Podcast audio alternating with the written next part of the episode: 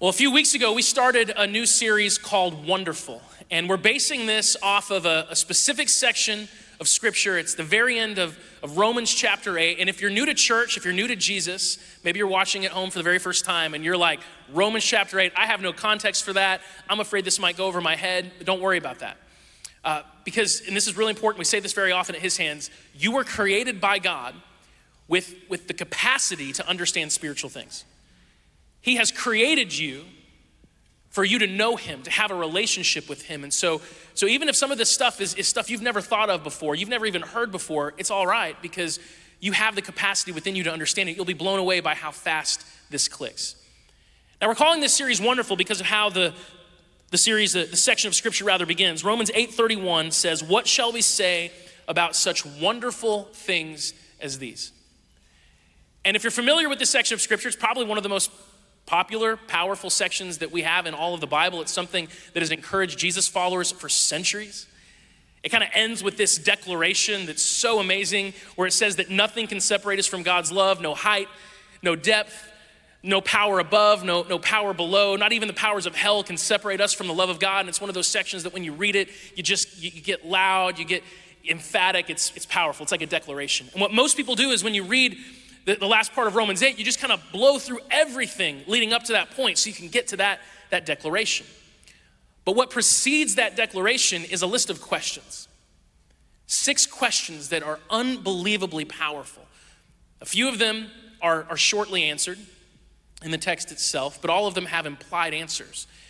As I was studying and preparing for this, I realized that, man, if, if you can answer the six questions that it asks, if you have a, a decent grasp on these six questions and, and the answers to them, you have a very complete, very mature understanding of what it means to follow Jesus and where you stand with God. There is nothing more important for you, for your identity, than understanding where you stand with God. There's nothing that affects your life on a day to day basis more than your standing with, with God. I mean, think about it. If, if you're a, a child, your standing with your parent or your guardian matters, right?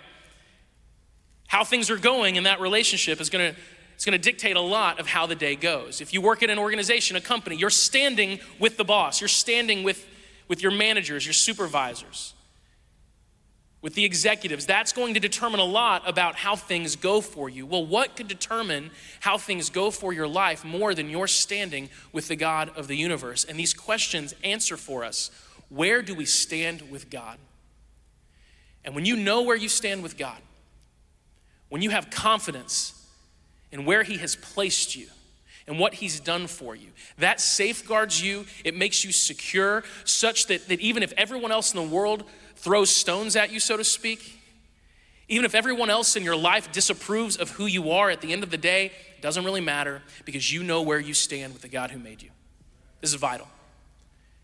And so we began with the first question. That's usually what you do. And the question was if God is for us, who can be against us? Or, in other words, if God is for us, what does it matter if, if everyone else is against us? Of what consequence is that? And the second question was if if he gave his own son for us, if he didn't spare even his own son Jesus, will he not give us everything else that we need? We can trust God to provide for us. And today we're going to look at the, the third and the fourth question together. They're very, very closely linked together. We see this in, in Romans chapter 8, verses 33 through 34. By the way, I'm following along on the His Hands mobile app. You can use that, or you can just read on the screens, however you want to do it. It says, Who dares accuse us whom God has chosen for his own? Who dares accuse us? It's not very often that you get to use the phrase, who dares.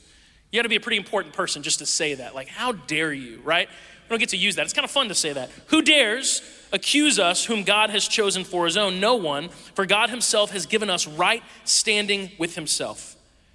Who then will condemn us? No one, for Christ Jesus died for us and was raised to life for us, and he is sitting in the place of honor at God's right hand, pleading for us.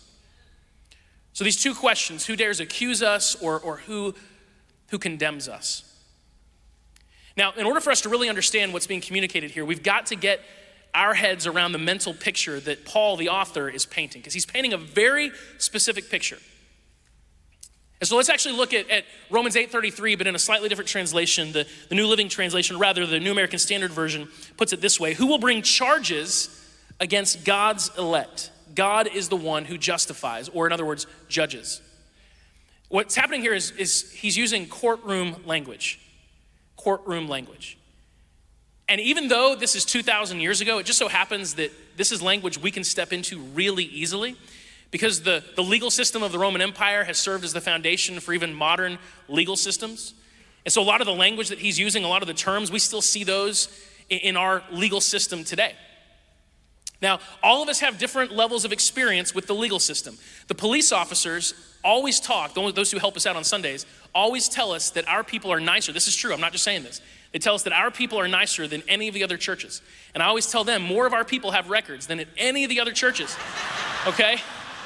So, I don't know if we're just being nice or we just don't want to go there, you know? Um, yeah. Some of us have very personal experiences with the law. Um, I had, I had a great day just a, a, a, few, few months ago. I was, I was on my phone in the car. You're not supposed to do that. Um, and I was right at Molly Lane on 92. I was about to, to get over and get in the left lane to turn here into the church. It was uh, just a regular, I think it was like a Wednesday or Thursday, and cop lights come on behind me. And I'm like, I was on the phone with someone who goes to our church. So I had to tell them, hey, I'm so sorry, I'm getting pulled over by the police. Uh, I'm your pastor, it's gonna be fine. And I pulled into the IHOP across the street, and as I pull in, there's a family sitting and waiting to be sat, and they happen to go to our church. And so I was just like, what's up, guys? Just, just you know, your average pastor getting pulled over by the police. It happens. It's all good. And so I roll my window down, officer comes up, and he's like, Hey, are you the pastor at His Hands Church? And I was like, I am. He's like, Awesome. I go there, and it's Ben Bitzer, who's an awesome, he's, he's an amazing part of our church. He's a great guy. So we've all had experiences with the law. We've probably, some of us had experiences in court. I've been in court a few times. I've been called as a witness in court. It's fun, it's a really interesting experience. But all of us, even if you haven't had those experiences, we all have pretty sharp mental pictures of a whole courtroom type of vibe, all the dynamics at work there, because we see it constantly on television, movies. Like, just take a second and think what is your mental picture of, of like a courtroom drama, like a courtroom dynamic? Law and Order, I hear some people saying Law and Order. Yeah, you remember that season of life like five, ten years ago where there was like a law that said Law and Order has to be on TV on every channel at all times? And you're just, I guess I'm watching Law and Order because it's on. That's it. For me, it's a very specific picture. It's the movie A Few Good Men, okay? A Few Good Men. Right. Now, how many of you, show of hands, have seen A Few Good Men? I know the high school students are with us this morning. This ages me with our high school students, so you'll have to. If you haven't seen it, here's the deal: A Few Good Men. It's one of uh, one of like the young Tom Cruise movies, and pretty much all young Tom Cruise movies are the same. Young Tom Cruise, and I'm talking like mid 80s till late 90s. Uh, they're all, he's the same character in every movie.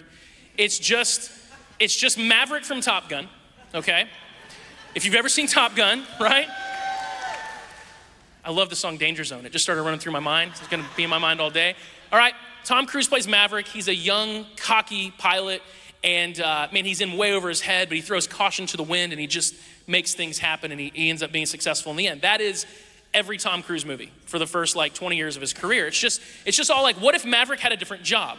So if you want to think like what if Maverick was I don't know a race car driver? Just watch Days of Thunder and it's the exact same thing. It's like Maverick racing cars. You know, he's in way over his head, but he throws caution to the wind and he just goes for it and it works out. What if Maverick was I don't know a naval lawyer? A few good men. It's the same character just doing different jobs. And so I love the movie A Few Good Men. And I love it for a few reasons. One is very personal. The prosecuting attorney is played by none other than Kevin Bacon. And uh, I, I, there's this game called the Six Degrees of Kevin Bacon. It's my favorite party game. I love to play it. You can link any actor or actress to Kevin Bacon in six steps or less. I'm good at it. Brandon Brown tested me at dinner just a few nights ago. I did it. And so it's, it's a fun game, but I'm not going to get into that now. So I like the movie because it's got a lot of big actors. It's very helpful in the Kevin Bacon game. But a few good men. Here's the, the basic gist of the story. Okay, Tom Cruise, he's a, he's a lawyer. He's representing these, these two soldiers who have been accused of, of committing murder. Turns out the soldiers carried out an order that led to the death of a fellow soldier, but that order was given by the character that's played by Jack Nicholson, who's just a jerk, a real jerk. I think like the first seven movies I saw of, Jack Nicholson as a kid where he was just an awful person in every one of them. It was this movie. I saw him play the Joker, and for some reason, I don't know why, but I have a very specific memory of being a first grader and watching The Shining. And, uh, and so by the time I was seven, I was like, I don't want anything to do with Jack Nicholson, okay? So Jack Nicholson, he, he's, he's a jerk, he's the, he's the bad guy. Well, Tom Cruise is a lawyer. He calls Jack Nicholson to testify. Okay, he brings Jack Nicholson in, and he's uh, he's talking to Jack Nicholson on the stand. And Jack Nicholson, he doesn't want anything to do with this. He is not in the mood to answer questions. Okay, and so he's all mouthy and he's cocky, and then the judge has to step in, and the judge kind of puts Jack Nicholson in his place and is like, just answer the questions. And then it gets really intense because Maverick, Tom Cruise, he's like, I want the truth. And then Jack Nicholson's all like, You can't handle the truth and his teeth are showing and his mouth is open and it's a very close shot. It makes you uncomfortable. It's very similar to that whole head poking through the door. Here's Johnny, kind of shining moment, you know? It's really intense. And then Jack Nicholson just spills the beans and he, he says that he did it and he called the order and he gets arrested and Maverick wins and then he retires from being a naval officer and after a brief stint as a sports agent, uh, he, very brief stint, he becomes a spy and he saves the world a bunch of times, right? That's where Maverick lands. That's the story of Maverick. That's the story of Tom Cruise. There you go. All right. And if you're wondering, he played with Kevin Bacon in A Few Good Men. So that's a one step person. It's good. All right. That, that, that scene from A Few Good Men, that I want the truth, you can't handle the truth, that is what always pops in my mind when I think about, about a courtroom dynamic. And, and what's interesting is that the language that Paul is using here, even though it's 2,000 years ago, a lot of those same dynamics, the same types of roles existed in his world. And so it's actually really easy for us to step into this language and understand what's going on because, and this is what we're going to get to as we wrap up, we're all part of our own personal courtroom drama. Every single one of us is part of a, of a courtroom drama in our lives. And, and here's why. Number one, we have an accuser. Okay, let me read this language from Revelation chapter 12. Then I heard a loud voice shouting across the heavens, It has come at last. Salvation and power and the kingdom of our God and the authority of his Christ. Christ is, is a title, it means Savior, it means Messiah. For the accuser of our brothers and sisters has been thrown down to earth, the one who accuses them before our God day and night. It's talking about, about the person of, of Satan. Now, Satan is not a name. Sometimes in the, the New Testament, you'll see Satan with a capital S, and that is, that is denoting the Satan. But the word Satan, it, it's an actual word that means adversary, it means accuser. And so, in the whole courtroom dynamic, the accuser is the prosecutor.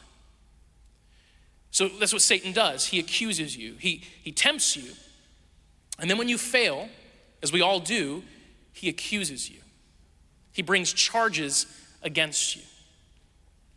Now, the prosecutor is not the only person who has a role in the court. In John chapter 14, verse 16, Jesus says, I will ask the Father, and he will give you another advocate who will never leave you. Now, he's talking about the Holy Spirit. And it's interesting because that word advocate was the legal word in their day for a defense attorney. If you would go to court, let's say you were sued or you were facing charges, you would bring with you an advocate. This was the one who was going to argue on your behalf. And so you have a prosecutor, Satan, bringing charges against you, accusing you of all the things you've ever done, thought. But you have a defender, you have an advocate. And that's the Holy Spirit. And, and that's not even the best part, as exciting as that is. That's like having a real high powered defense attorney right there, right? That's not the best part, though. The best part is, is the judge. The best part is, is the judge. Now, part of the reason that we see all this courtroom language used in Scripture is because a big part of our faith, and guys, I'm saying like a major core tenet of our faith as Jesus followers, is the idea that everything is moving toward a final judgment. That there will be a day when God will judge everything and everyone. Now, that is a, a topic that uh, has sort of fallen on hard times in American Christian culture. You don't see a lot of pastors, a lot of churches don't want to talk about that. Some want to talk about it too much, like they're kind of obsessed with it. And some just don't want to talk about it at all because it makes you, it makes you feel uneasy, right? Like, we don't like the idea of God as, as a judge because of all the implications that go along with that. But I just want to say this on the, the forefront. We have to be okay with exploring this, this concept because Jesus talks about it all the time. Jesus teaches about judgment on a regular basis. And if we're going to call ourselves Jesus followers, we've got to be okay with what Jesus says. We've got to be willing to wrestle with everything that Jesus says, even the stuff that we don't, we don't love right away. We've got to wrestle with it and, and come to terms with it. Jesus talks about judgment a lot. Now, we feel uncomfortable with the idea of judgment sometimes for a really simple reason. We're not sure about the judge. Like, the only reason to be uncomfortable with judgment is if you don't fully trust the judge. There's nothing more terrifying than thinking about being placed under the authority of a corrupt judge, or a judge who lacks compassion, or a judge who uses a standard that's impossible to live up to, or a judge who doesn't have all the information, who doesn't have all the facts. What if that judge renders a judgment that is unfair? What if that, what if that judge, what if that judge it, it doesn't see all the details, doesn't know the whole story? What if that judge is wrong? But if you trust the judge, if you know that the judge is the best person possible, the judge knows right from wrong, the judge is compassionate and good and loving and kind, that's, that's a judge you want. And, and I think it's important, even in light of what we talked about last week, to recognize the fact, guys, we see things happening in the world all the time. Grave injustice being done, atrocities. Just look at history, and, and it becomes pretty clear that there is a day where we're gonna need God to say, enough is enough. We're gonna need God to make a judgment and to make every wrong right, to put every injustice aside, to deal with evil once and for all. We need God as a judge. So we've got to be okay with this idea of judgment. But again, sometimes we're uncomfortable with it because we, we maybe go personal and say, yeah, but what about me? Like, I, have got, I've got stuff. And, and the reason you feel that way is because you have an accuser. But we've got to understand who our judge is. Now, what's really interesting is that our judge is actually Jesus. But most people don't think of Jesus as the judge. Let me show you a few scriptures to talk about this. Uh, let's look at Romans, actually, let's go Acts chapter 10, verse 42. He ordered us to preach everywhere and to testify that Jesus is the one appointed by God to be the judge of all the living and the dead. John 5 22, this is Jesus actually speaking. In addition, the Father judges no one. The Father judges no one. Instead, He has given the Son absolute authority to judge. The Father judges no one, He's given the Son absolute authority to judge. We don't typically picture Jesus as, as a judge. And that's because usually when we think about Jesus, we think about Jesus in a very limited way. Now, there's like a theological term for this, what we're going to talk about for the next few minutes. This is really important. It's the term Christology. It's not really a term that you necessarily need to, to know and use on a regular basis. It just means what we think about Jesus, how we see Jesus, how we, how we understand the person and the role of Jesus Christ. Now, what we tend to do, and it makes sense, is when we think about Jesus, we think about Jesus, the person. We think about Jesus as he existed on the earth for that 33 years, where he was a teacher and a prophet and a healer. He was a miracle worker. He was a sacrifice. He was a savior.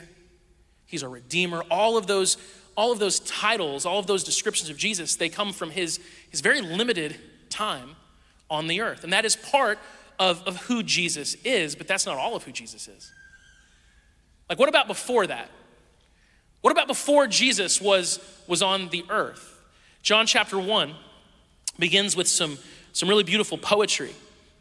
And it says that in the beginning, the Word already existed. It's talking about Jesus. And the idea here is that Jesus is the living embodiment of, of all of God's truth. That's, that's the Word.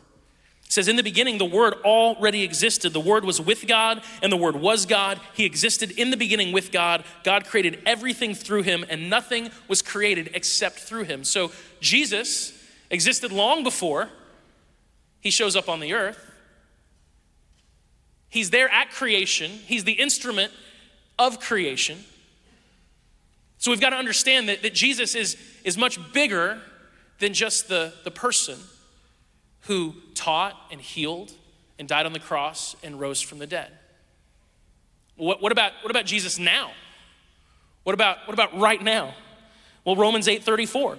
We read it a few minutes ago. Who then will condemn us? No one, for Christ Jesus died for us and was raised to life for us, and he is sitting in the place of honor at God's right hand, pleading for us. Right now, Jesus Christ, who has ascended to heaven, is seated in a place of honor next to God the Father, and he is, it says, pleading on our behalf. There's other language in Scripture that, that fills in these blanks a little bit more. Hebrews chapter 7, verse 23 says, There were many priests under the Old system. It's talking about the Old Testament, uh, the law, all the priests that would offer sacrifices. It says there were many priests under that system, but death prevented them from, from remaining in office. But because Jesus lives forever, his priesthood lasts forever. Therefore, he is able once and forever to save those who come to God through him, for he lives forever to intercede for, uh, with God on, on their behalf. So he intercedes. The idea is that right now, Jesus is sitting next to God and he's interceding, he's, he's basically like praying on your behalf. That's, that's incredible. That's who Jesus is right now. But what about Jesus in the future? Romans chapter 2 verse 16 says, "This is the message I proclaim that the day is coming when God through Christ Jesus will judge everyone's secret life." Matthew chapter 25, verses 31 through 32. This is Jesus talking. But when the Son of Man, meaning Jesus, comes in all his glory and all the angels with him, then he will sit upon his glorious throne. All the nations will be gathered in his presence, and he will separate the people as a shepherd separates the sheep from the goats. So Jesus will come again, and when he comes, he will, he will judge. Now, sometimes this gets confusing for us because you know, a lot of times we're reading scripture and it says God will judge and, and, God is the judge, and we, we hear God, we typically in our mind fill in God the Father. But God is, is, a, is an umbrella term, really, meaning God the Father, the Son, and the Holy Spirit. And this sounds a little bit confusing. Some of us are like, wait a minute, is there one God, three gods? What do you mean Jesus is God? He is. Because God means the Father, the Son, and the Holy Spirit. There's a lot of different ways we can think about it. Uh, a couple that I use from time to time that are helpful. Think about like a band that has three people in it that band would have a name, and if you were to walk up to any member of that band and be like, hey, are you, are you the band name? They'd be like, yeah. But then they also have their own name, right? They have their own specific role in the band, but they're all known under that umbrella term. A better, a better way to understand is actually you. The Bible says that we were made in the image of God. We were made to reflect God. We kind of look like Him. We resemble Him in some ways. And you have a body, you have a physical body. You have a mind, an intellect, and I would say you have a spirit. And those are all very distinct parts of who you are, but they're all you. You couldn't take one of those aspects away and still be who you are. And we all know what it's like for our mind and our body to be at odds, right? I, I start a diet usually about once every two weeks. Um, I start a new diet, it's pretty cool. And the reason it doesn't work well is because my mind and body don't get along. My body's like, I want this. My mind is like, don't do it. And my body just goes, eh, shut up. And, and I eat it, right? But like, think about it. How often do you talk to yourself? Right? You're not crazy. You're actually reflecting God. You couldn't take any of those aspects of you away and, and not be you. Well, God is the Father, the Son, and the Holy Spirit. It's all God. But there are these different roles, and it says that the Father has given all authority to the Son. And the, a day is coming. We don't know when it is. Some people get obsessed with it to a point that's really unhealthy. Some people like to ignore it. Some of us ignore the idea of Jesus coming back because we've known people who obsessed over it and it was really weird and odd. But the reality is, Jesus is going to return. And when he comes back, he comes to, to judge. And that's a really good thing. That's a really good thing. We have like a few claps because no one knows if that's a good thing or not. Like Jesus is coming back, right? But he's coming back, to, he's like, he's coming back to judge. Now, now this, this could be scary. The idea of Jesus coming back to judge could be scary, but it's a really good thing. Let me ask you a question. Show of hands, those of you online, actually, you can participate with this. Uh, you can actually post, post a comment. Tell us the restaurant that would apply to this uh, for you. How many of you worked at some point in your life as a waiter? You waited tables, you served in a restaurant. Okay, a bunch of us. How many of you who waited tables, I worked at Chili's for three years and then in college, a Mexican restaurant for another year. How many of you are better tippers after having been a server than you were before? Like all the hands go up, right? And the reason why is because you know all the things that can go wrong. Like you know all the things. It's, it, I had so many weird experiences as a waiter, so many times that I just, I'm sure some of you, how many of you had this where you just forgot to put someone's order in? Like you looked at the table and you were like, oh no, that was like 45 minutes ago. How many of you did that at some point in time? If you were like me, you just went out and you, I used this uh, ambiguous they. I was like, did they not bring your food? They've been doing that all night long. I'm gonna go talk to, them. and then you come back like I talked to them, it's coming out, right? I was young. But but having been a waiter, like I, I give really good tips now, even if I have bad service. Because I can relate, because I understand all the things that can go wrong. Now, the, the opposite could be true. I could decide that because I was a waiter and I worked really hard and, and I know what double shifts feel like and I still did it and I still gave good service more often than not, then I have a higher standard. And now I'm not going to tip very well at all because I know that it's possible to do better. Jesus, if he wanted to, could be like that. Jesus has every right to be the most harsh judge you can imagine. I mean, just imagine standing in front of Jesus, and, and it's a, a situation of judgment, and explaining yourself for, let's say, I don't know, you, you lose your temper, you say something you shouldn't say. You can look at Jesus and say, Ah, Jesus, I know I said that. I shouldn't have said that, but I was having a really hard day. And Jesus could look at you and say, Oh, you were having a hard day? Okay. Let me tell you about this one day I had. Uh, got arrested for no reason, thrown through a sham of a trial, beaten within an inch of my life. I had to carry a really heavy wooden cross on my torn up back up to mountain. Then they nailed me to it. They nailed me to it. And on that cross, I said, Father, forgive them. They don't know what they're doing. So you had a day like that? I'm like, well, no. But, you know, was, if Jesus wanted to be that, that kind of judge, he could. Because he's gone through everything we went through and he did it right. He did it well. He beat us by a mile, by an immeasurable amount. And if he wanted to judge us harshly, he could. I mean, you could look at Jesus and say, Jesus, I, I know I messed up, but I was just so tempted. It was a really difficult temptation. And he could look at you and say, Oh, you were tempted? One time, uh, funny story, Satan himself showed up. and he just tempted me with all of the kingdoms of the earth, all of them, every one of them. So you were tempted with something to that degree, and you'd be like, No, it was like 50 bucks. But at the time, it felt really strong. And I just, I was weak. If Jesus wanted to, he could judge every single one of us to the standard to which he lived. He could look at every one of us and say, You haven't been through what I went through. Not one of us could claim to have lived a life more difficult, more demanding than the life that Jesus lived. And he did it, and he didn't sin, and he didn't mess up. So not one of us could stand in front of Jesus and say, You don't understand. It was really hard.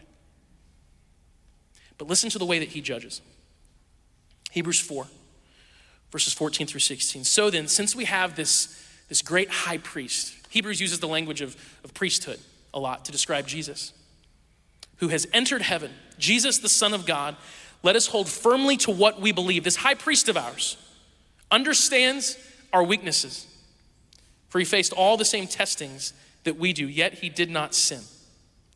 So let us come boldly to the throne of our gracious God, and there we will receive his mercy and we will find grace to help us when we need it most. Jesus having been through everything that we go through, as the judge, he looks at us and he has compassion on us. And if we put our trust in him, all he offers us, all he offers us is mercy and grace, is help when we need it. That is the judge that will judge the world. Can you think of anyone else you would rather have do that? So let's go back to, to Romans chapter 8 verses 33 through 34. Who dares accuse us, whom God has chosen for his own? No one, for God himself has given us right standing with himself. Who then will condemn us? No one, for Christ Jesus died for us and was raised to life for us, and he is sitting in the place of honor at God's right hand, pleading for us. He is the judge. And we have countless story, so many stories that, that have Jesus put in a position to judge given the opportunity to judge. We see the way he, he operated as he walked the earth. This gives us a picture to his character, to what we can expect when he comes to judge everything. Classic example would be in John chapter 8. There's a woman who's caught in adultery, brought before Jesus. The law of the land said that she could be stoned. Jesus has every right to, to command her to be stoned. He can judge her that harshly if he wants to. Instead, though, he defends her. And when it's all said and done, verse 10, it says, Jesus stood up again and said to the woman, Where are your accusers? Didn't even one of them condemn you? No, Lord, she said. And Jesus said, Neither do I. Now go and sin no more. Now, in that conversation, Jesus convicts her, he challenges her. Jesus will challenge you all day. He, he will challenge you in ways no one else can challenge you because he wants you to be better. But he will never condemn you. If you've put your faith in Jesus Christ, there is zero condemnation. And here's where this really comes home. The worship team, you guys can make your way out. Like I said earlier, all of us are living our own version of a courtroom drama. All of us stand accused. Every single one of us has to deal with accusation. Now, some of those accusations that have been thrown your way in life are unfair, they're untrue. We all know what it feels like to have people say things about us, label us, say that we're, we're this or that when it's, it's not true. I'm, I've been in a leadership position for, for many years, and when you're in a leadership position and you make decisions, people aren't always going to agree with those decisions. I know what it feels like to have people say things about me and to be like, that's not true at all. And sometimes in those moments when people say things about me that aren't true, when I feel accused, my first inclination is to jump up and try to defend myself. And so, some of you today, you might feel accused. You might feel like there are people in this world who accuse you. And what they say is not true, and you, you want to defend yourself. But I've learned over time that I, I don't really need to do that very often at all because I have a defender. I have an advocate. It's the Holy Spirit. I'll let Him fight those battles for me. All of us know what it's like to be accused. And this is where it gets really personal. And the accusation brought against you is 100% true. And this is where the enemy gets us. Satan, he, he's a good accuser. And you have issues and struggles and mistakes, and you have times that you've failed. And Satan doesn't let those slide. He accuses you, he throws it at you. And, and here's what's really hard is, is other people join in. And other people unknowingly many, many times jump in and they, they partner with our enemy to accuse us and to, to bring accusations against us. And think about it like a prosecuting attorney calling witnesses in a court of law. And some of us have a long list of people that maybe would point their finger and say, Yes, they did that. And it's absolutely true. So we stand accused. And, and, what happens over time is, is we begin sometimes, even in our own minds, to partner with the enemy. And we begin to accuse ourselves in the way that we talk about ourselves, the way that we think about ourselves. It, it's just constant accusation. We're all living in our own courtroom drama, and we're all accused. And the prosecuting attorney, it's not Kevin Bacon, right? It's, it's Satan. And he's really good at what he does. He brings charges against you. And every single one of us, every single one of us has messed up more times than we could count. And so, what do you do when you're accused? What do you do when you know that you've messed up? What do you do when you know that those labels apply? When those failures are accurate? you trust the judge. Because no matter how severe your biggest mistakes are, they do not define you. They don't define you. No matter how intense your, your mess ups, no matter how legitimate those accusations that our enemy or other people or even you yourself bring, it doesn't matter because your fate has already been determined, the verdict has already been given. Who dares accuse you who belong to Jesus Christ? Who dares condemn you who belong to Jesus Christ? No one. No one, for God the Father, through Jesus Christ, has already acquitted you. You have already been declared not guilty. You have already been set free. What Jesus Christ has done for you, what he's done for you by sacrificing himself on the cross, he paid the price for your mistakes. And now, because of that, and because Jesus sits in the place of judgment over all creation, he looks at you and he says, Yeah, I don't care what the charges are, don't care how accurate they are, I know them all, but I have chosen to forgive you. It's been paid for. I paid the price myself. You are acquitted, you are free. Charges dropped. Charges dropped. That's what Jesus has done. Now, here's where this, this really matters. Because it's one thing to cheer and clap about it on a Sunday morning, it's another thing to walk out of here and on Tuesday have that thought run through your mind that you're a liar, that you're a cheater, that you're unfaithful, that you're a thief, that you're pathetic, that you're a manipulator. And the truth is, when, when those thoughts come through our minds, they're powerful, right? Because accusations carry great weight. And you know what, guys? Some of those accusations, yeah, it's true, all of them.